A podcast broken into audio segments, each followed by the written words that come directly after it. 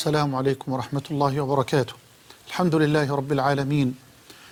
الحمد لله حمدا ينبغي لجلال وجهه وعظيم سلطانه. وأشهد أن لا إله إلا الله وحده لا شريك له. الحي القيوم الذي لا تأخذه سنة ولا نوم. إن الله لا ينام ولا ينبغي له أن ينام. يخفض القسط ويرفعه. يرفع إليه عمل الليل قبل عمل النهار. وعمل النهار قبل عمل الليل حجابه النور. لو كشفه لأحرقت سبحات وجهه ما انتهى إليه بصره من خلقه. سبحانه سبحانه سبحانه. وأشهد أن سيدنا محمدا عبده ورسوله وصفيه وخليله أدى الأمانة وبلغ الرسالة ونصح للأمة. فكشف الله به الغمة وعبد ربه جل وعلا حتى لبى داعيه. وجاهد في سبيل ربه حتى أجاب مناديه وعاش طوال أيامه ولياليه يمشي على شوك الأسى ويخطو على جمر الكيد والعنت. يلتمس الطريق لهداية الضالين وإرشاد الحائرين حتى علم الجاهل وقوم المعوج وأمن الخائف وطمأن القلق ونشر أضواء الحق والخير والتوحيد والإيمان كما تنشر الشمس ضياءها في وضح النهار. فاللهم صل وسلم وبارك عليه وعلى آله وأصحابه وأحبابه وأتباعه وعلى كل من اهتدى بهديه واستنى بسنته وقتفى أثره إلى يوم الدين. أما بعد فحياكم الله جميعا أيها الإخوة الفضلاء وأيتها الأخوات الفاضلات طبتم وطاب سعيكم وممشاكم. وتبوأتم جميعا من الجنة منزلا. وأسأل الله جل وعلا الذي جمعنا مع حضراتكم مع أئمة الهدى ومصابيح الدجى في هذه الساعة المباركة على شاشة قناتنا المباركة قناة الرحمة على طاعته. أسأله سبحانه وتعالى أن يجمعنا معهم مع نبينا في الفردوس الأعلى. إنه ولي ذلك والقادر عليه. أيها الأحبة أكرر عن قصد وعمد لا حاضر لأمة تجهل ماضيها ولا مستقبل لأمة تنسى فضائلها. وإذا كان الوقوف على الماضي لمجرد البكاء والنحيب والعويل فحسب شأن الفارغين العاطلين فإن ازدراء الماضي بكل ما فيه من خير ونور شأن الحاقدين الجاهلين. ولقد حاول الأعداء بكل سبيل أن يضعوا الحواجز والعقبات والعراقيل والسدود بين الأمة وبين ماضيها المشرق المجيد حتى لا تستمد الأمة من هذا الماضي نورا يضيء لها الطريق. وحتى لا تستلهم الأمة من هذا الماضي دماء طاهرة زكية لتتدفق مرة أخرى في عروق مستقبلنا وأولادنا وأجيالنا. وحتى لا تقبس الأمة من هذا الماضي شعلة لتضيء لها من جديد شموس هذه الحياة. في الوقت الذي تعتز فيه كل أمم الأرض بتاريخها وتفخر برجالها وأبنائها وإن أحق أمم الأرض بهذا الاعتزاز والفخار بجدارة واقتدار بل وبشهادة العزيز الغفار أمة نبينا المختار. قال تعالى كنتم خير أمة أخرجت للناس تأمرون بالمعروف وتنهون عن المنكر وتؤمنون بالله فخيرية الأمة أيها الأفاضل ليست ذاتية ولا عرقية ولا عصبية ولا قومية ولكنها خيرية مستمدة من الإيمان بالله ورسوله ومستمدة من حمل الأمة لهذه الرسالة إلى أهل الأرض أجمعين. قال رب العالمين وما أرسلناك إلا رحمة للعالمين. ولقد أنجبت أمتنا الميمونة على طول تاريخها رجالا ونساء. سيظل التاريخ يقف أمام سيرهم العطرة وقفة إعزاز وإجلال وإكبار بل وانبهار. ومن المحال أن نحصر عدد هؤلاء الأطهار لأنهم عمر الزمن. ونبض الحياة. ومن العسير أن نحسب أنفاس الزمن أو أن نقدر نبض الحياة. قد يكون من اليسير أن نقتطف زهرة يتيمة في صحراء مقفرة. لكن من العسير أن نقتطف زهرة جميلة في حديقة غناء تضم كل ألوان الزهور وتشمل كل أصناف وأطياف العبير. قد يكون من اليسير أن نرى نجمة في أفق السماء تلتمع بالنور والضياء لكن من العسير أن نحصر عدد نجوم السماء. فتعالوا بنا أيها الأفاضل لنقضي الليلة الكريمة مع إمام من أئمة الهدى ومصباح من مصابيح الدجى مع واحد من هؤلاء الأخيار مع واحد من هؤلاء الأبرار الأطهار الكبار. تعالوا بنا قبل أن تطاردنا عقارب الساعة لنلقي السمع والبصر والفؤاد كذلك بين يدي هذا التواب الأواب بين يدي هذا القانت العابد بين يدي هذا البكاء الخاشع الخاضع. نعم إنه التقي النقي إنه التقي النقي. إنه الكريم الحيي. إنه الكريم الحيي. إنه ذو النورين. صاحب الهجرتين. المصلي إلى القبلتين. إنه ذو النورين. صاحب الهجرتين. المصلي إلى القبلتين. إنه السهل السخي السمح السري الحبيب النقي. إنه الجواد الكريم صاحب السخاء والعطاء رجل الجود والبر والإحسان. إنه جامع القرآن. إنه عثمان بن عفان. رضي الله عنه وأرضاه. أعرني قلبك وسمعك وكيانك في هذه الليلة لنعيش مع هذا الحيي التقي النقي. لأن المنافقين والموتورين والمجرمين والخبثاء لم يقرأوا تاريخ عثمان إلا من آخره فشوهوا تاريخه كله. وأصابوه بالتزوير والتضليل مع أن الخطأ مهما يكن شأنه لا يمكن أبدا أن يقهر طهر الفضيلة أو أن يطمس نورها أو أن يحيل روحها الطاهرة.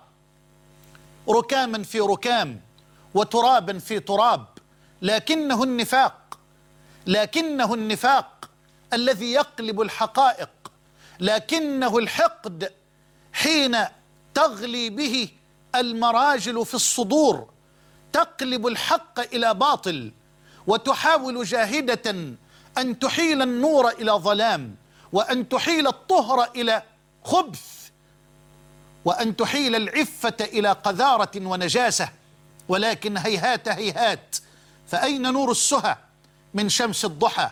وأين الأرض من كواكب الجوزاء؟ وأين الثرى من الثريا؟ عثمان بن عفان رضي الله عنه الرجل الذي كان إسلامه وديعا وديعا غضا طريا كأنفاس الزهر في فجر الربيع ما أنهمس الصديق رضي الله عنه في أذني عثمان بنبأ الدعوة الجديد.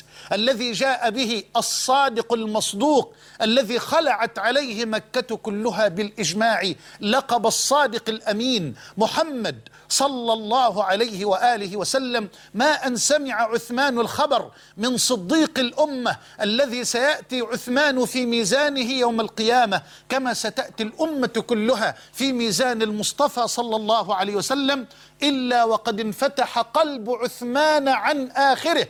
لهذا النور ولهذا الحق لأنه صاحب فطرة نقية سوية.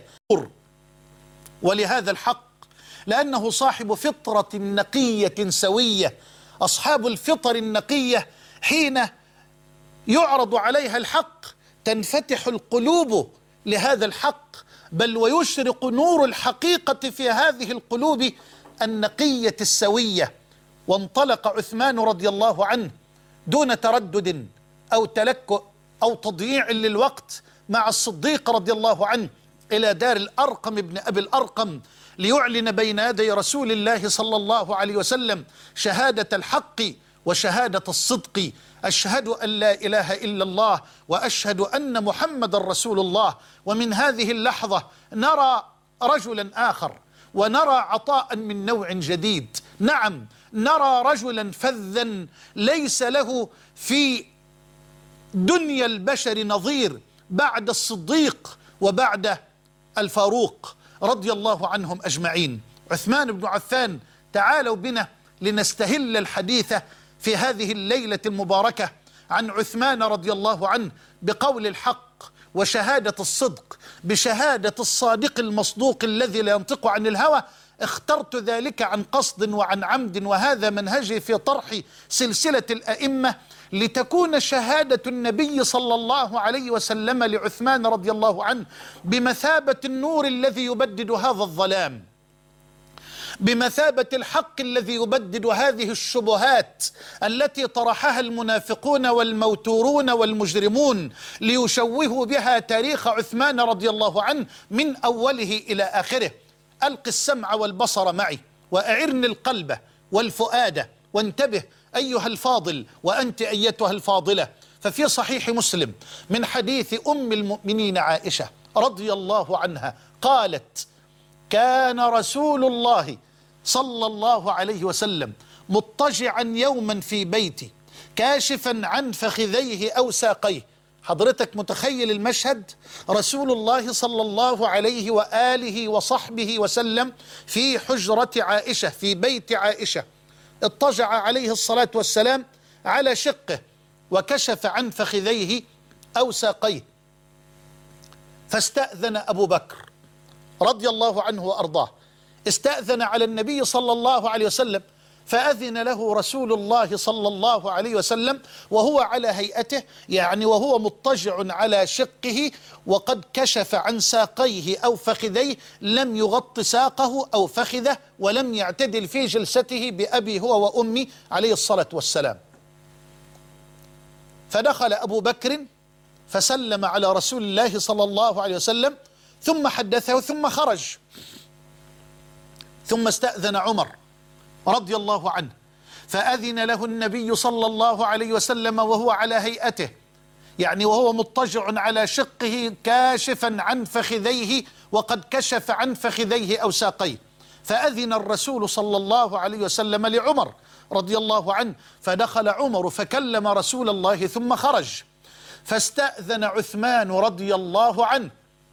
وقبل أن يأذن النبي لعثمان رضي الله عنه جلس اعتدل وسوى عليه ثيابه يعني غطى فخذيه أو ساقيه. ثم أذن لعثمان رضي الله عنه فدخل عثمان فكلم رسول الله صلى الله عليه وسلم ثم خرج. فلما خرج عثمان قالت الفقيهة الحصان الرزان الصديقة بنت الصديق العالمة العاملة. قالت أم المؤمنين عائشة يا رسول الله استأذن عليك أبو بكر الصديق فأذنت له فلم تهتش له ولم تباله. فلم تهتش له ولم تباله. يعني ما جلست وما سويت ثيابك وما عدلت ثيابك. ثم استأذن عليك عمر بن الخطاب فأذنت له فلم تهتش له ولم تباله. فلما استأذن عليك عثمان بن عفان جلست وسويت ثيابك. اسمع اسمع ماذا قال الصادق الذي لا ينطق عن الهوى وأسألك بالله أن ترتقي معي الليلة لأن هذا الطرح وهذا الكلام يحتاج الآن إلى قلوب حية في وقت يتطاول فيه الأقزام على هذا الإمام على هذا التقي النقي الكريم الحيي. اسمع ماذا قال الحبيب النبي. تقول عائشة يا رسول الله استأذن عليك أبو بكر فأذنت له فدخل فلم تهتش له ولم تباله. ثم استأذن عليك عمر فأذنت له فلم تهتش له ولم تباله. فلما استأذن عليك عثمان جلست وعدلت ثيابك وسويت عليك ثيابك فقال صلى الله عليه وسلم يا عائشة ألا أستحيي من رجل تستحيي منه الملائكة؟ يا الله. يا خالق عثمان سبحانك. أسألك بالله أن تتدبر هذه الكلمات. اسمح لي أن أكررها. قال الصادق. الصادق الذي لا ينطق عن الهوى. يا عائشة ألا أستحيي من رجل تستحيي منه الملائكة؟ الملائكة؟ الملائكة تستحيي من عثمان رضي الله عنه. أي طراز من البشر كان عثمان لتستحيي منه ملائكة الرحمن. سامحوني لا تسعفني لغتي لا تسعفني لغتي بل ولا تسعفني ورب الكعبة. كل مفردات اللغة إن استحضرتها واستشمعتها لأستطيع أن أعبر بكلمات بكلمات بليغة عن هذه الشهادة التي قالها الصادق الذي لا ينطق عن الهوى. ألا أستحيي من رجل تستحيي منه الملائكة؟ ملائكة الله جل في علاه. تستحيي من عبد من عباد الله؟ تستحيي من رجل من رجل خلقه الله تبارك وتعالى؟ أي طراز من البشر إذن؟ كان هذا الحيي كان هذا التقي كان هذا النقي لتستحيي منه ملائكة الرب العلي جل وعلا. بل كل ما حدث في حياة عثمان وأرجو أن تركزوا معي في هذه الكلمات بل كل ما حدث في حياة عثمان كان مرسوما كان موضحا. لا أقصد مرسوما بالقدر فهذا معتقد ندين لله به. إن كل شيء خلقناه بقدر فحياتي وحياتك مقدرة وكل ما يحدث فيها إلى أن نلقى الله بقدر. إن كل شيء خلقناه بقدر. لكنني أقصد بذلك كانت حياة عثمان موضحة له بالتفصيل من البشير النذير من نبينا الجليل. فما من موقف تعرض له عثمان رضي الله عنه بعد ذلك إلا وقد أخبر به الصادق الذي لا ينطق عن الهوى صلى الله عليه وسلم. الشهادة أخبره رسول الله بأنه شهيد؟ نعم. بل أخبره بالبلوى والمحنة والفتنة التي ستصيبه. لا لا لا لا بالراحة شوية مولانا بالراحة شوية. بشره بالشهادة. أيوة. ماذا قال؟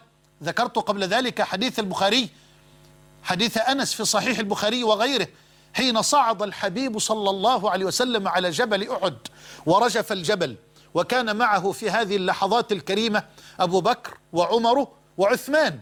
فلما رجف الجبل قال الحبيب أثبت أحد أثبت أحد فإنما عليك نبي وصديق وشهيدان فإنما عليك نبي هو المصطفى وصديق هو أبو بكر وشهيدان هما عمر وعثمان. فبشره النبي صلى الله عليه وآله وسلم بالشهادة.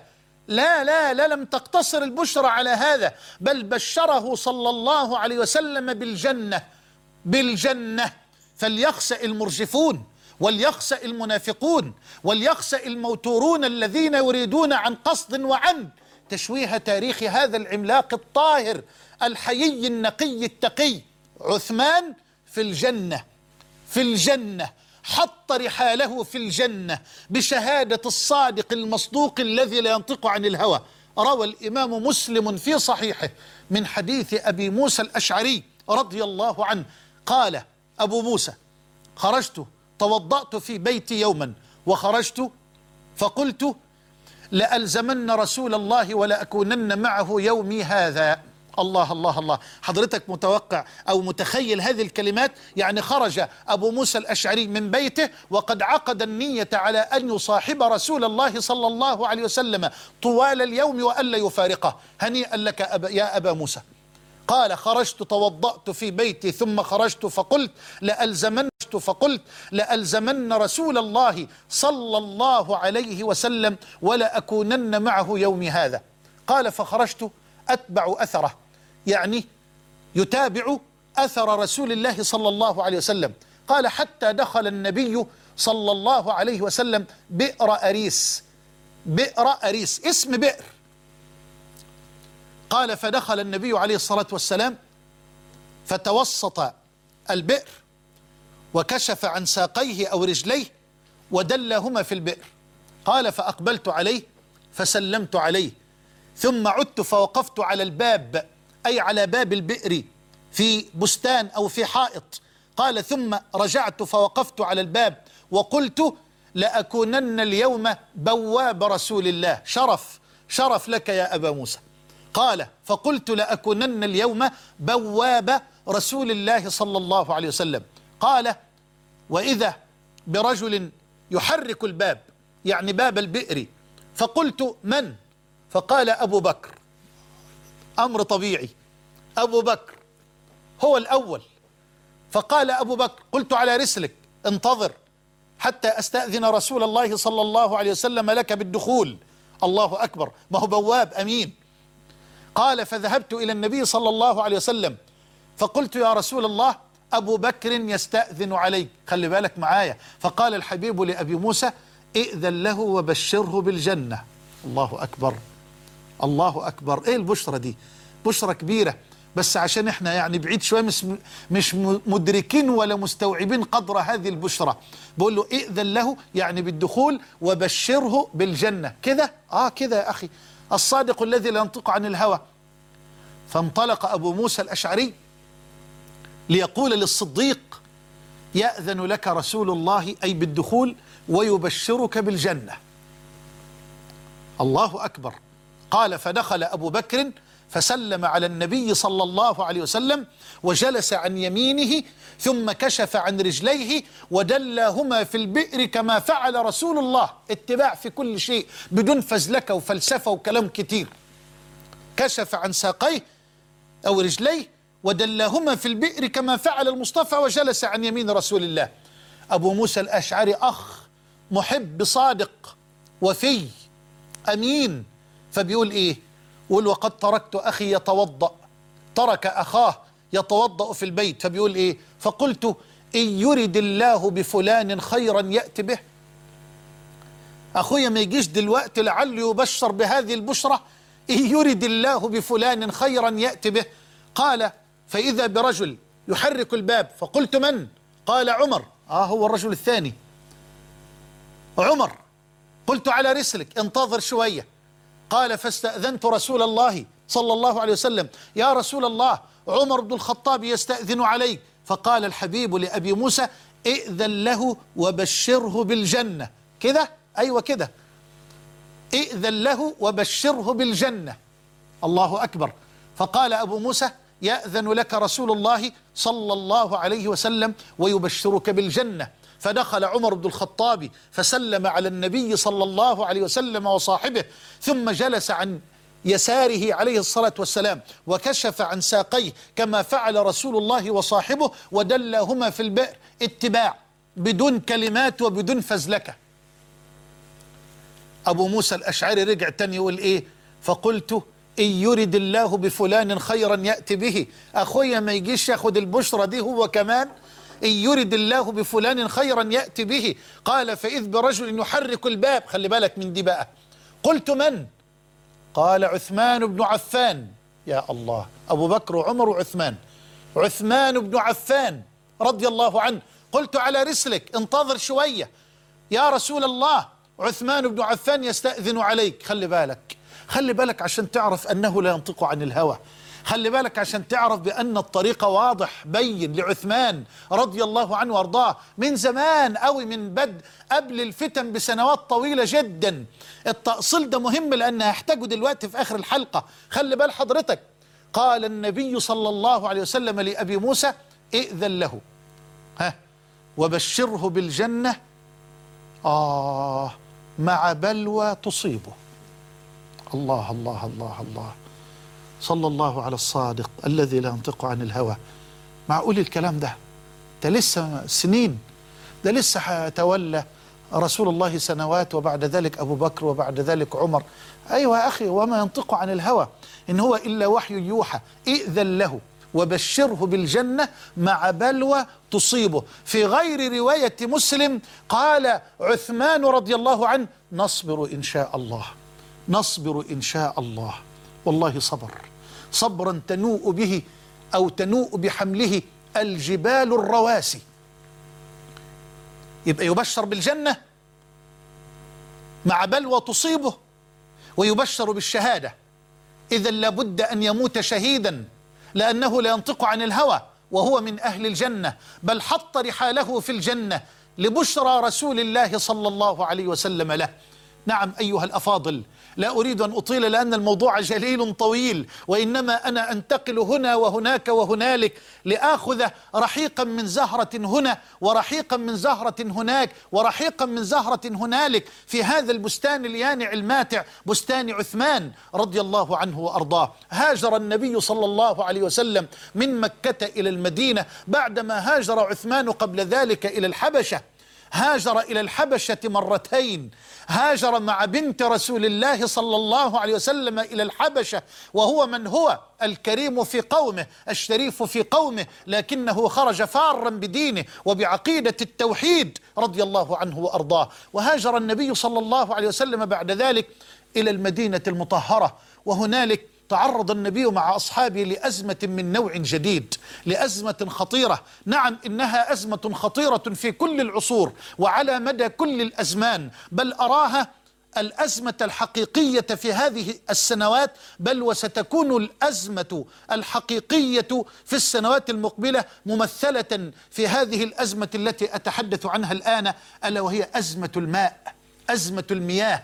تعرض النبي صلى الله عليه وسلم وأصحابه لأزمة خطيرة ألا وهي أزمة المياه العذبة في المدينة حيث لم يكن في المدينة ماء عذب. كان يهودي جشع يمتلك بئرا تجري بالماء العذب هي بئر رومة. كانت بئر رومة ملكا ليهودي جشع يبيع الماء للمسلمين بأغلى الأثمان. وهنا ضج الصحابة وتألموا لهذه الأزمة فشكوا إلى النبي صلى الله عليه وآله وسلم فود النبي أن لو وجد من بين الصحابة رجلا ليشتري بئر رومة ليجعل دلوه مع مع دلاء المسلمين. فقام عليه الصلاة والسلام وقال كما في رواية الترمذي بسند حسن من حديث عبد الرحمن السلمي رضي الله عنه قال عليه الصلاة والسلام من يشتري بئر رومة ليجعل دلوه مع دلاء المسلمين بخير له منها في الجنة. الله أكبر! خلي بالك من البشرة دي وخلي بالك من العرض ده وهذا عرض من الصادق الذي لا ينطق عن الهوى. آه قال من يشتري بئر رومة ليجعل دلوه مع دلاء المسلمين بخير له منها في الجنة. يعني بعين هي أخير وأطهر وأزكى وأفضل من هذه العين لأنها في الجنة في جنات ونهر في مقعد صدق عند مليك مقتدر. ولم تجد الأزمة إلا عثمانها المعطاء.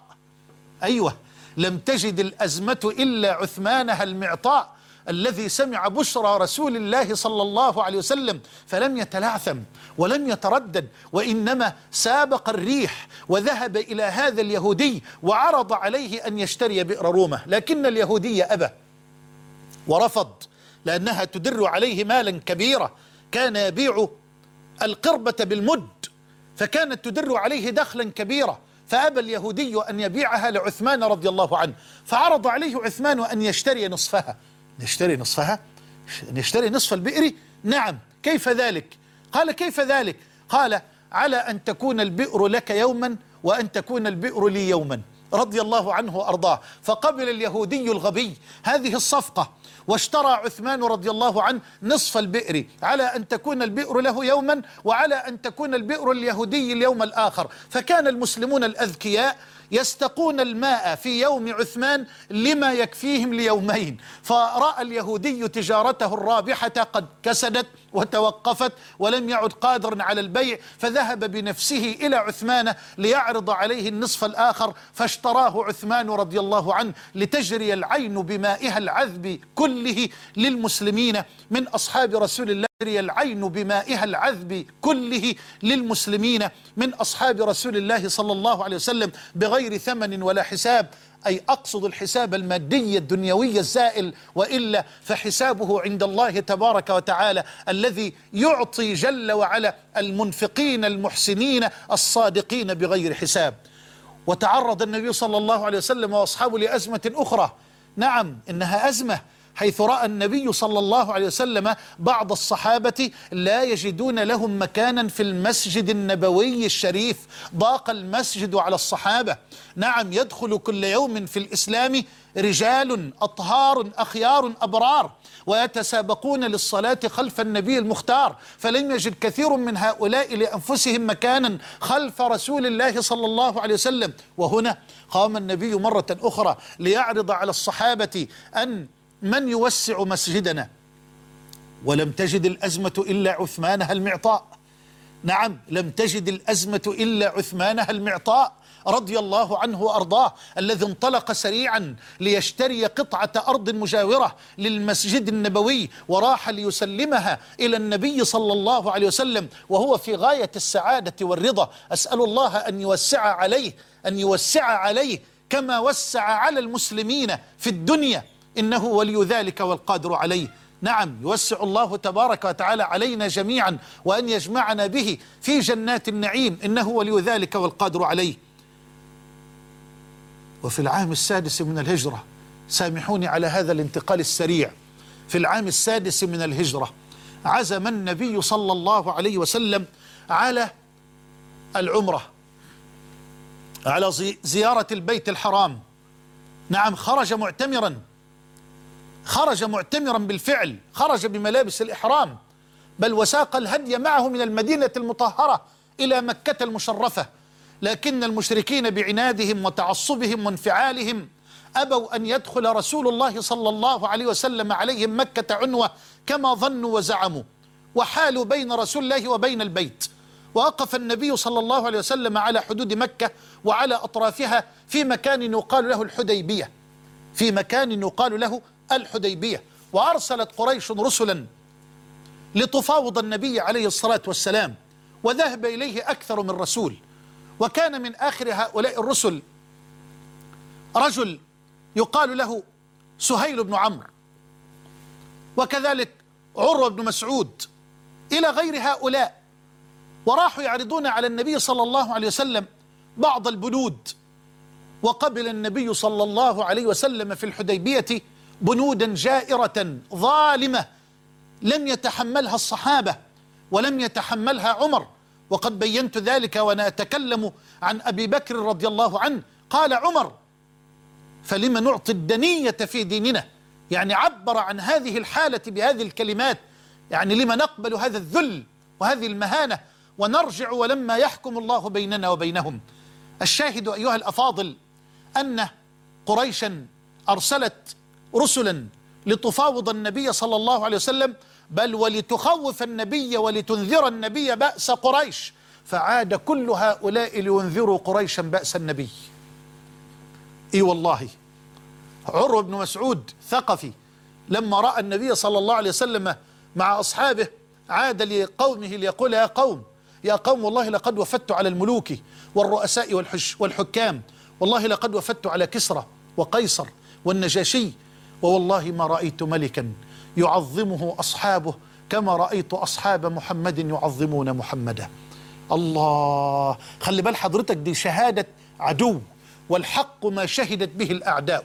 بقول والله ما رأيت ملكا يعظمه أصحابه كما رأيت أصحاب محمد يعظمون محمدا صلى الله عليه وعلى آله وسلم. والله ما تنخم محمد النخامة إلا وقعت في كف رجل منهم فدلك بها وجهه وجلده. وأنا عاوز أقول من باب الأمانة العلمية التي أفهمها من خلال مطالعة للسيرة النبوية أن الصحابة لم يفعلوا هذا أبدا إلا في يوم الحديبية.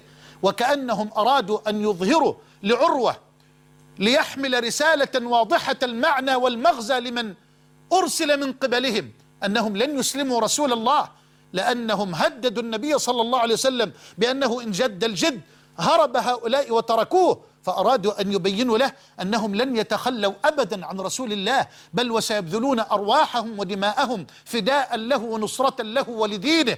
فجاءت هذه الأفعال التي تبين حرص الصحابة وحب الصحابة لرسول الله صلى الله عليه وآله وسلم. قالوا قال والله ما تنخم محمد النخامة فوق إلا وقعت في كف رجل. ما بجيبهاش من على الأرض لا ده قاعدين يراقبون ويترصدون النخامة لا تقع على الأرض من شدة الحب والحرص ولك أن تتصور ما بعد ذلك.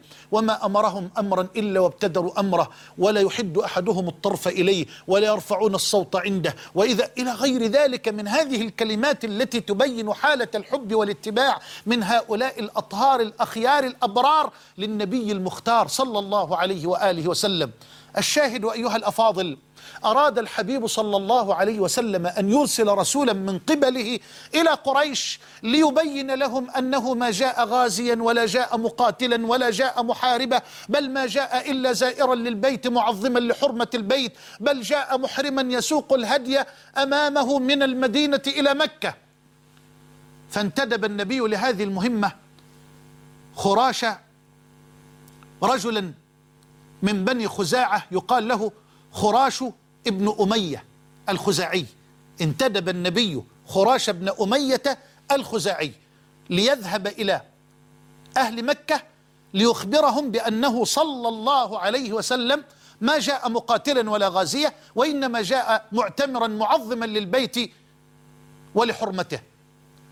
ولم تكد قريش تسمع بنبأ بنبأ هذا الرجل الذي بعثه النبي عليه الصلاة والسلام إلا وعقرت ناقته وهمت بقتله لولا أن الأحباش قد منعوه.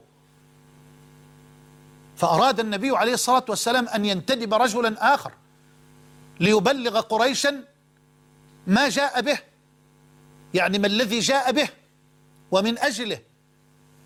فنادى النبي صلى الله عليه وسلم عمر بن الخطاب رضي الله عنه.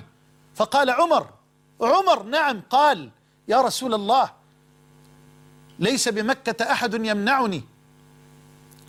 ليس بمكة أحد يمنعني ولقد علمت قريش غلظتي عليها وعداوتي لها ولكني أدلك على رجل أعز بها مني. ولكني أدلك على رجل أعز بها أي بقريش مني. يا ترى من هذا الرجل الذي يصفه عمر بن الخطاب بهذه الصفة؟ إنه التقي النقي إنه الحيي الكريم. عثمان بن عفان رضي الله عنه وأرضاه. فانتدب النبي صلى الله عليه وسلم عثمان بن عفان وأمره أن يذهب لقريش وأن يخبرهم بأنه ما جاء مقاتلا ولا غازية ولا معتدية وإنما جاء معظما للبيت جاء معتمرا وقد لبس ملابس الإحرام وساق الهدي من المدينة إلى مكة. وذهب عثمان ولا يعنيه أن يرجع حيا أو أن يموت شهيدا في مكة حتى يبلغ رسالة رسول الله صلى الله عليه وآله وسلم. وبالفعل استقبله أبو سفيان واستقبله العباس واستقبله أشراف أهل مكة استقبالا كبيرا جليلا كريما. فالرجل هو من هو صاحب المكانة. وصاحب الوجاهة وصاحب الشرف وصاحب السيادة. عثمان بن عفان رضي الله عنه وأرضاه الكريم في الجاهلية الكريم في الإسلام. استقبلوه وسمعوا منه ما جاء به صلى الله عليه وسلم أو لماذا جاء صلى الله عليه وآله وسلم. بل وعرضوا على عثمان أن يطوف بالبيت إن أراد. فقال الحيي النقي ما كنت لأطوف بالبيت أبدا حتى يطوف به رسول الله. فغضبت قريش واحتبسته وبلغ رسول الله صلى الله عليه وسلم وأصحابه أن عثمان قد قتل. يا الله تغير الأمر. وهنا وهنا قدم الصحابة رضوان الله عليهم أروع ميثاق من مواثيق التاريخ وأجل ميثاق عرفته الدنيا.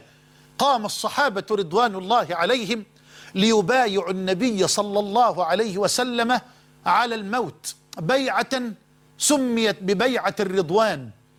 زكاها ربنا جل وعلا ورضي عنها وعن أهلها وسطر هذا الرضا وسجل هذا الرضا وسطر في قرآن الله تبارك وتعالى يتلى إلى أن يرث الله الأرض ومن عليها. قال سبحانه لقد رضي الله عن المؤمنين. إذ يبايعونك تحت الشجرة فعلم ما في قلوبهم فأنزل السك إذ يبايعونك تحت الشجرة فعلم ما في قلوبهم فأنزل السكينة عليهم وأثابهم فتحا قريبا. اسمع الآية تاني. أنا عارف أن حضرتك سمعتها بس الآن لها طعم الآن لها حلاوة الآن لها معنى. لقد رضي الله عن المؤمنين إذ يبايعونك تحت الشجرة فعلم ما في قلوبهم فأنزل السكينة عليهم وأثابهم فتحا قريبا. بل وقال الله جل وعلا وهو يزكي هؤلاء الأطهار إن الذين يبايعونك إنما يبايعون الله. قام الصحابة ليبايعوا رسول الله صلى الله عليه وسلم. وقام الحبيب فمد يده اليمنى. رفع النبي يده اليمنى وقال اسمع إن عثمان في حاجة الله وفي حاجة رسوله. إن عثمان في حاجة الله وفي حاجة رسوله. وهذه يد عثمان. الله أكبر. وهذه يد عثمان يبايع النبي صلى الله عليه وسلم مكان عثمان بيده بيده الشريفة بيده الطاهرة. هذه يد عثمان. ووضعها على يده الأخرى. ومد الصحابة أيديهم على يد رسول الله صلى الله عليه وسلم ليبايعوه. يقول أنس بن مالك والحديث في سنن الترمذي بسند حسن فكانت يد رسول الله لعثمان خيرا من أيديهم لأنفسهم. والحديث له شاهد في صحيح البخاري من حديث عبد الله بن عمر. اسمع الكلمات دي يا أخي والله تخلع القلب. أنس يقول فكانت يد رسول الله صلى الله عليه وسلم لعثمان خيرا من أيديهم لأنفسهم. مليار مرة. بل مليارات المرات. الرسول يبايع بيده الشريفة لعثمان رضي الله عنه. هذه يد عثمان. إن عثمان في حاجة الله وفي حاجة رسوله. وهذه يد عثمان. ووضعها على يد الأخرى. ووضع الصحابة أيديهم جميعا على يد المصطفى صلى الله عليه وسلم. فكانت يد النبي لعثمان خيرا من أيديهم أي من أيدي الصحابة لأنفسهم رضي الله عنهم جميعا. ولم تمض على بيعة الرضوان إلا ثلاثة أعوام. ووصلت الأخبار إلى المدينة المطهرة إلى النبي صلى الله عليه وسلم بأن هرقل عظيم الروم ملك الروم يعد العدة ويجهز جيشا جرارا لغزو المسلمين في عقر دارهم في المدينة المطهرة. يا إلهي إلى هذا الحد من الجرأة والصفاقة؟ نعم. وسمع النبي الخبر فأراد النبي صلى الله عليه وسلم أن يبغت هرقلا وقومه في عقر داره قبل أن يصل هو بجيشه إلى المدينة. وكان الجو حارا جدا. الحرارة تصهر الحديد بل وتذيب الصخور والحجارة. بل ورب الكعبة تكاد الأشعة الشمسية المنعكسة على رمال المدينة وعلى رمال الصحراء المقفرة المهلكة تكاد الأشعة المنعكسة فقط أن تسرق الأبصار. وقام النبي المختار ليحث الصحابة ليحث الصحابة على النفقة على الإعداد على تجهيز هذا الجيش الجرار الجرار بكل ما تحمله الكلمة من معنى إذ لم تعرف أرض الجزيرة للمسلمين في هذا الأو في هذه الأوقات جيشا بهذه الكثرة وبهذه الضخامة وبهذه القوة. قام النبي يحث الصحابة على النفقة لتجهيز جيش العسرة ووجدت الأزمة مرة أخرى عثمانها المعطاء. ووجدت الأزمة مرة أخرى بل مرة ثالثة وعاشرة ومئة عثمانها المعطاء رضي الله عنه فقام رضي الله عنه فجاء بألف دينار. خلي بالك ده مبلغ ضخم جدا. فجاء بألف دينار من الذهب بألف دينار يحملها في ثوبه في حجره أو في ثوبه ثم صبها في حجر النبي صلى الله عليه وسلم. وجعل النبي صلى الله عليه وسلم يقول ما ضر عثمان ما عمل بعد اليوم. ما ضر عثمان ما عمل بعد اليوم. ما ضر عثمان ما عمل بعد اليوم. والحديث رواه الترمذي وغيره بسند حسن. ما ضر عثمان ما عمل بعد اليوم. وفي رواية أخرى في سنن الترمذي أيضا. وفي سندها مجهول من باب الأمانة العلمية. في سندها فرقد أبو, طل أبو طلحة وهو مجهول أو فرقد أبو طلحة وهو مجهول لكن الحافظ ابن حجر رحمه الله تعالى قال وهذه الرواية لها شواهد كثيرة تتقوى بها تتقوى بها من حديث عبد الرحمن بن خباب رضي الله عنه وعن أبيه. قال رأيت رسول الله صلى الله عليه وسلم على المنبر يحث الناس على الصدقة على النفقة لتجهيز جيش العسرة قال فقام عثمان بن عفان رضي الله عنه وقال يا رسول الله علي مئة بعير. بأحلاسها وأقتابها. في سبيل الله. الله أكبر. يعني سأجهز مئة بعير بأحلاسها وأقتابها. يعني بكل ما تستطيع أن تحمله من الطعام والشراب والعتاد. علي مئة بعير بأحلاسها وأقتابها. ثم قام النبي صلى الله عليه وسلم يحث على الصدقة مرة أخرى. فقام عثمان مرة ثانية. وقال يا رسول الله علي مئتا بعير بأحلاسها وأقتابها. فقام رسول الله صلى الله عليه وسلم ثالثة يحث على الصدقة. فقام عثمان رضي الله عنه في المرة الثالثة وقال يا رسول الله علي ثلاث ثلاثمائة بعير علي ثلاثمائة بعير بأحلاسها وأقتابها. فنزل النبي صلى الله عليه وسلم من على المنبر وهو يقول ما على عثمان ما عمل بعد اليوم. ما على عثمان ما عمل بعد اليوم. ما على عثمان ما عمل بعد اليوم. والله الذي لا إله غيره. لو لم يخرج عثمان بن عفان رضي الله عنه وأرضاه من الدنيا كلها إلا بهذه المنقبة وبهذه الشهادة لكفاه بها شرفا وفخرا ونبلا ومكانة في الدنيا والآخرة. ما على عثمان ما عمل بعد اليوم أو ما ضر عثمان ما عمل بعد اليوم. ويموت المصطفى صلى الله عليه وسلم وهو عن عثمان راض. ويتولى الخلافة من بعده الصديق رضي الله عنه. ويصحب عثمان الصديق صحبة كريمة. ويتوفى أبو بكر وهو عن عثمان راض. ثم يتولى الخلافة من بعد الصديق عمر بن الخطاب رضي الله عنه ويصحب عثمان عمر بن الخطاب صحبة كريمة ثم يتوفى عمر وهو عنه راض. بل ويرشحه عمر بن الخطاب رضي الله عنه واحدا من الستة الذين اختارهم عمر لتكون الخلافة في واحد منهم. فلما مات عمر رضي الله عنه وأرضاه بايعت الأمة عثمان بن عفان رضي الله عنه وأرضاه. واستهل عثمان بن عفان خلافته المباركة خلافته المباركة بمخاطبة العمال ولاته على الأمصار وأئمة الصلوات في المساجد. بالأمر بالمعروف والنهي عن المنكر ووجد الخير والبركة باركة في بيت مال المسلمين فوسع على الناس عطاياهم وأرزاقهم بل وجعل الطعام في مسجد رسول الله للمعتمرين وللمعتكفين يوميا على الدوام زاد الخير في عهد عثمان رضي الله عنه وأرضاه.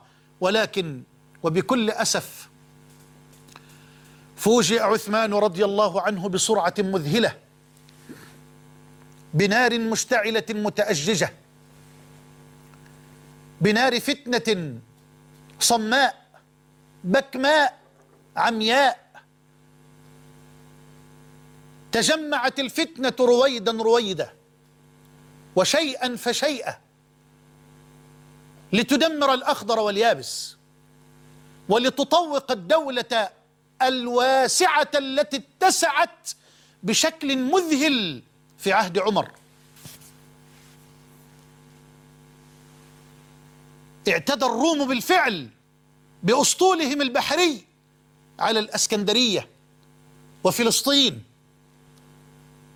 وانتفض أهل أرمينيا وأذربيجان وقال وقام الموتورون المجرمون في كل مكان وقد اعتقدوا أن الخليفة القوي الراشد عمر بن الخطاب قد قتل في عرينه في قلب المدينة إذا لقد نشبت الفوضى في دولة الإسلام وفي عاصمة الخلافة آنذاك في المدينة المطهرة. وراحوا ينقضون على الدولة المسلمة من كل جانب. وهنا وقف عثمان رضي الله عنه الذي اعتقد أعداء الإسلام أن الخليفة القوي عمر قد مات وأن الخليفة الجديد رجل في سن السبعين رجل في سن السبعين وأين عثمان؟ إلى جوار عمر وأين قوة عثمان؟ إلى قوة عمر. فخدع هؤلاء وظنوا أن الدولة أضحت ضعيفة ورأوها فرصة سانحة للانقضاض لتتقيأ الصدور ما حملته طيلة, سنة طيلة سنوات القوة في عهد عمر من حقد وخبث ودهاء. لكن هيهات هيهات. إن العظائم كفؤها العظماء. إن العظائم كفؤها العظماء. اسمع مني هذه العبارات. قام عثمان ابن السبعين وكأنه قد حل داخل إهابه شباب التاريخ. أقولها تاني. قام عثمان رضي الله عنه ابن السبعين وكأنه قد حل داخل إهابه شباب التاريخ. نعم قام بنفسه وقفة صادقة ليختار قادة الجيوش وأمر بتطويق هذه النيران وبإخمادها في مهدها بل وأمر أن يمتد الفتح الإسلامي إلى أبعد بكثير من وراء هذه المواطن التي اشتعلت فيها نيران الفتنة. وبالفعل ستعجبون أيها الأفاضل إذا قلت لحضراتكم امتد الفتح الإسلامي كالليل والنهار. امتد الفتح الإسلامي في عهد عثمان كالليل والنهار. نعم وصلت الجحاف المسلمين الجسورة القوية إلى السودان. وإلى الحبشة وصلت إلى السودان في عهد عثمان وإلى الحبشة في عهد عثمان. بل واتجه المسلمون شرقا حتى وصلوا إلى الهند بل وصلوا إلى الصين. ورفرفت راية التوحيد خفاقة عالية على بلاد الهند وعلى بلاد الصين. وفي أقصى الجنوب في بلاد السودان وفي بلاد الحبشة في عهد عثمان رضي الله عنه وأرضاه. آه. نحن دائما وأبدا لا نخشى على الإسلام ولا على المسلمين من أعدائه في الخارج. لكننا نخشى على الإسلام والمسلمين أن تكون الفتنة من داخله. آه خلي بالكم يا شباب. نخشى من الفتن الداخلية.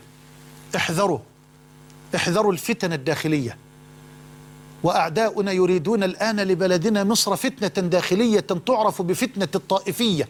بين النصارى والمسلمين احذروا. والله أقولها لله. والله أقولها لله. أنا لا أخشى على الإسلام ولا على المسلمين من أعدائه في الخارج أبدا. لأن الرسول صلى الله عليه وسلم قد وعد بأنه لو اجتمع على الأمة أعداؤها من بين أقطار الأرض من أقصاها إلى أقصاها ما استطاعوا أبدا أن يستأصلوا شأفة الإسلام ولا أن يقضوا على المسلمين. ولذلك أعداؤنا يقولون لابد أن يتسبب في قطع الشجرة أحد أغصانها.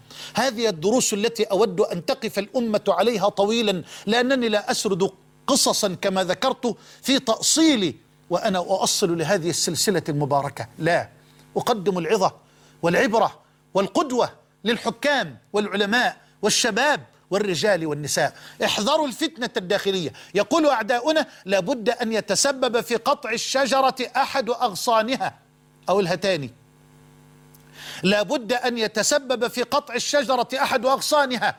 الفتنة الداخلية أخطر بكثير من كل فتن الخارج وإن كنت لا أقلل من خطرها ولا أقلل من قوتها وبأسها. لكن انتبهوا خرج اليهودي الخبيث ابن السوداء عبد الله بن سبأ الذي أظهر الإسلام وادعى الغيرة على الإسلام ودرس أحوال المدينة وأحوال الأمصار وقام هذا الخبيث لينفث أولى نفثاته السامة القاتلة فقال إن لكل نبي وصيا. خلي بالكم إن لكل نبي وصيا وإن عليا وصي رسول الله صلى الله عليه وسلم. وإن عثمان قد وثب على أمر هذه الأمة وأخذ الحق من علي فقوموا فردوا الحق إلى صاحبه ووجد حثالة من المفتونين ممن لا يخلو منهم زمان ولا مكان من أصحاب القلوب المريضة الذين تأثروا بهذا الطرح الخبيث. وعاهدوا ابن السوداء عبد الله بن سبأ.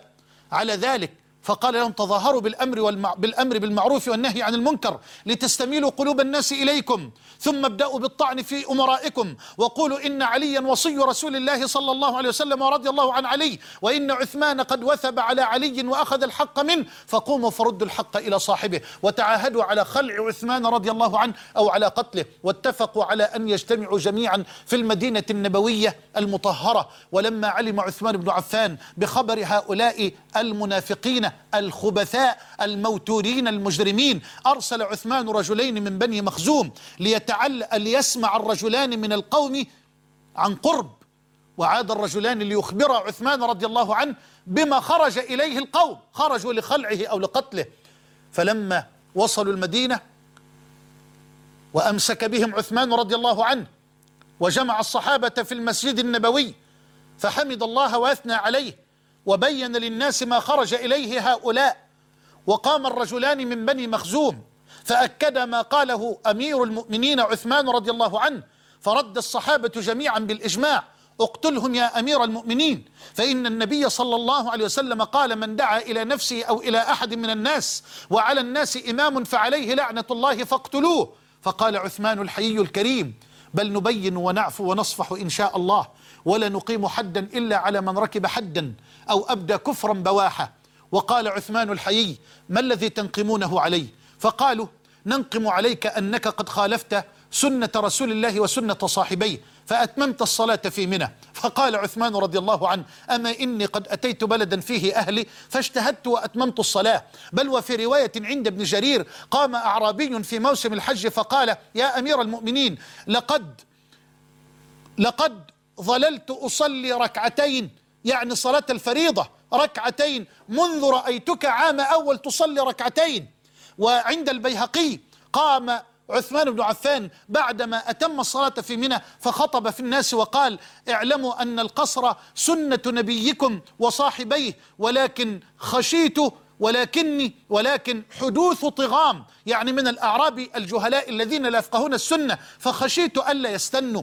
وبالفعل قد حدث هذا فمن الأعراب من ظل يصلي عاما كاملا الرباعية يعني الظهر والعصر والعشاء ركعتين لأنه رأى عثمان رضي الله عنه يقصر الصلاة. وهذا اجتهاد منه ولذلك لم يخالفه عبد الله بن مسعود رضي الله عنه وقال إن الخلاف شر كله. هذا اجتهاد من عثمان رضي الله عنه ولعل هذا كما قال الحافظ بن حجر هو السبب الذي جعل عثمان بن عفان يتم الصلاة في منى. ثم قال اللهم هو كذلك؟ قالوا اللهم نعم. أهو أكذلك هو؟ قالوا اللهم نعم. قال ماذا تنقمون عليه بعد ذلك؟ قالوا أكثرت الحمى. الله أكبر الله أكبر. يا كذابين يا دجالين. أكثرت الحمى يعني إيه؟ يعني فلوسك كترت. عملت قرشين من الخلافة. أكلت أموال المسلمين لعثمان. مش لاقين إلا عثمان تتهمونه في ذمته المالية. عثمان بن عفان يتهم في شرفه في ذمته المالية وهو صاحب بئر رومة وهو مجهز جيش العسرة وهو الذي وسع المسجد النبوي وهو الذي أنفق وأعطى وأعطى وأعطى. يتهم في ذمته المالية. لقد أكثرت الحمى أكثرت المرعى فقال عثمان إن العرب جميعا تعلم أني أكثر العرب بعيرا وشاة وقد أنفقت ذلك كله في سبيل الله ولا أملك الآن إلا بعيرين اثنين لحجي. أكذلك هو؟ بيقول للصحابة قالوا اللهم نعم. هي عاوزين إيه تاني؟ أو ثالث قالوا قالوا تميل مع أهلك وتعطي أهلك. قال أما حبي لأهلي فلم أمل معهم بحبي إلى جور أو إلى ظلم وما أعطيهم إلا من مالي. فوالله لا أستحل لنفسي ولا لأحد من المسلمين شيئا من أموال المسلمين. إيه رابع؟ قالوا كان القرآن كتبا فجعلته كتابا واحدا. يا جهلاء فقال عثمان رضوان الله عليه إن القرآن واحد نزل من عند واحد وكان صحفا فجمعتها في مصحف إمام واحد. أكذلك هو قالوا اللهم نعم. إيه خامس؟ قالوا أعطيت ابن أبي الصرح ما لا حق له فيه. قال أما إني قد نفلته خمس ما أفاء الله عليهم من الخمس فلما غضب الجند رددت عليهم ذلك ولا حق لهم في ذلك. أكذلك هو؟ قالوا اللهم نعم. وظن عثمان بهذه الكلمات النيرة وبهذه الحجة الساطعة وبهذا القلب المتسع وبهذا العفو أنه قد أطفأ نار الحقد في قلوب هؤلاء. لكن هيهات هيهات هؤلاء ما خرجوا لنصرة الله ولا لدين الله بل ما خرجوا إلا بقلوب تغلي فيها مراجل الحقد والغل على عثمان رضي الله عنه وعلى الخلافة بقلوب تغلي فيها مراجل الحقد والغل على عثمان رضي الله عنه وعلى الخلافة الراشدة وعلى أمة التوحيد الصاعدة. وأصروا على أن يجتمعوا مرة أخرى في المدينة لخلع عثمان أو لقتله فاجتمع هؤلاء وحاصروا بيت الخليفة رضي الله عنه وأرضاه ومنعوا عنه الماء ولو تركوه أياما لمات وهو صاحب بئر رومة التي ما زالت ماؤها تجري عذبة للمسلمين وقد اشتراها بخالص ماله. نعم وحاول الصحابة رضوان الله عليهم وعلى رأسهم علي والحسن والحسين وعبد الله بن عمر وأبو هريرة وغيرهم أن يدافعوا عن عثمان رضي الله عنه حتى لا يقول قائل أين كان الصحابة. هو الذي رفض رضي الله عنه أن يقاتل هؤلاء وقال ما أحب أن ألقى الله بقطرة دم لامرئ مسلم. ولما عرض عليه معاوية بن أبي سفيان وليه على الشام أن يرسل إليه جيشا ليحميه من هؤلاء المنافقين قال أخشى أن تزدحم الطرق بجيشك على أصحاب رسول الله من المهاجرين والأنصار. قال اذا يغتالونك يا أمير المؤمنين؟ قال حسبي الله ونعم الوكيل. ولم لا؟ أولم أقل لكم بأنه صلى الله عليه وسلم قال له يا عثمان إنك مستشهد بعدي فاصبر صبرك الله. يبقى ده امره لازم تصبر. طب الأمر الثاني طب تنازل عن الخلافه لا. حتى لا تصير الخلافة ألعوبة للموتورين المجرمين في كل زمان ومكان ممن لا يرضون عن إمام ليخرج عليه هؤلاء هؤلاء لخلعه لا. وإنما تمسك وقدم روحه فداء للأمة وفداء للخلافة حتى لا تصبح ألعوبة بين أيدي البشر. قال له صلى الله عليه وسلم كما في سنن ابن ماجه بسند صحيح وكذلك عند ابن أبي عاصم بسند صحيح أنه صلى الله عليه وسلم قال من حديث عائشة قال يا عثمان لعل الله أن يقمصك قميصا يعني الخلافة. فإن أرادك المنافقون على خلعه فلا تخلعه وفي لفظ حتى يخلعونه. يبقى الرسول صلى الله عليه وسلم يأمره ألا يتنازل عن الخلافة لأن هؤلاء لا يعملون من أجل الكراسي الزائلة ولا من أجل المناصب الفانية. ثم قال صلى الله عليه وآله وسلم يا عثمان إنك ستبتلى بعدي فلا تقاتلن. ده أمر ثالث. إنك ستبتلى بعدي فلا تقاتلن. يبقى أمر من رسول الله بعدم القتال وأمر من رسول الله بالصبر على الشهادة وأمر من رسول الله بعدم التنازل والتخلي عن الخلافة. فليصبر عثمان. وفي الليلة الموعودة وفي الليلة الموعودة حاصر الموتورون المجرمون دار عثمان وأنا أدين لله.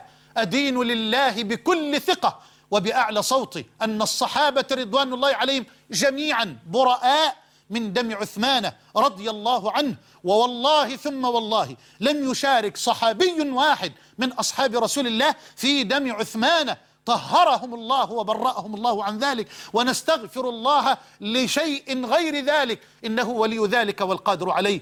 نعم في الليلة الموعودة نام عثمان رضي الله عنه فرأى في الرؤيا رسول الله صلى الله عليه وسلم كما في الحديث الذي رواه الإمام أحمد في مسنده بسند صحيح من حديث عبد الله بن عمر أنه رضي الله عنه قال رأيت الليلة رسول الله صلى الله عليه وسلم وأبا بكر وعمر يقولون لي اصبر فستفطر عندنا غدا. الله الله أكبر الله أكبر. اصبر فستفطر عندنا غدا يا عثمان. خلاص. أصبح ففتح الباب. فتح باب داره. وأصبح صائما وشد عليه ثيابه ولبس إزاره وكان حييا كريما يستحي أن تظهر عورته أو أن يظهر شيء منه. ففتح باب الدار وهو ينتظر أن يفطر اليوم مع حبيبه المختار وصاحبيه الصديق والفاروق. وانقض عليه المجرمون الثوار المنافقون الموتورون الخبثاء فطعنوه طعنه الغافقي وضرب المصحف الشريف برجله. هؤلاء خرجوا لله يضربون كتاب الله بأرجلهم. ضرب المصحف برجله فاستدار المصحف دورة كاملة ليستقر مرة أخرى في حجر عثمان لتتساقط عليه دماء عثمان لتخالط دماء عثمان. آيات القرآن كما خالطت آيات القرآن دماء عثمان. رضي الله عنه رضي الله عنه وأرضاه. تنزف الدماء الشريفة في مسند الإمام أحمد من حديث عمرو بنت أرطاة بسند حسن قالت كنت مع أم المؤمنين عائشة فلما عدنا إلى المدينة مررنا على المدينة بعدما قتل عثمان فنظرنا إلى المصحف الذي كان أقرأ فيه فوجدنا أن أول قطرة دم سقطت من دمائه الطاهرة نزلت على قول الله تعالى فسيكفيكهم الله وهو السميع العليم. فسيكفيكهم الله وهو السميع العليم. تقول عمرة والله ما مات منهم رجل سوية والله ما مات منهم رجل سوية وطعنه أحدهم طعنات. والخبيث يقول طعنت عثمان تسع طعنات ثلاث طعنات لله تعالى. يقتل خليفة بسم الله وتسفك الدماء بسم الله وباسم نصرة الإسلام وهي ليست كذلك. آه من الفتنة وآه من الشبهات.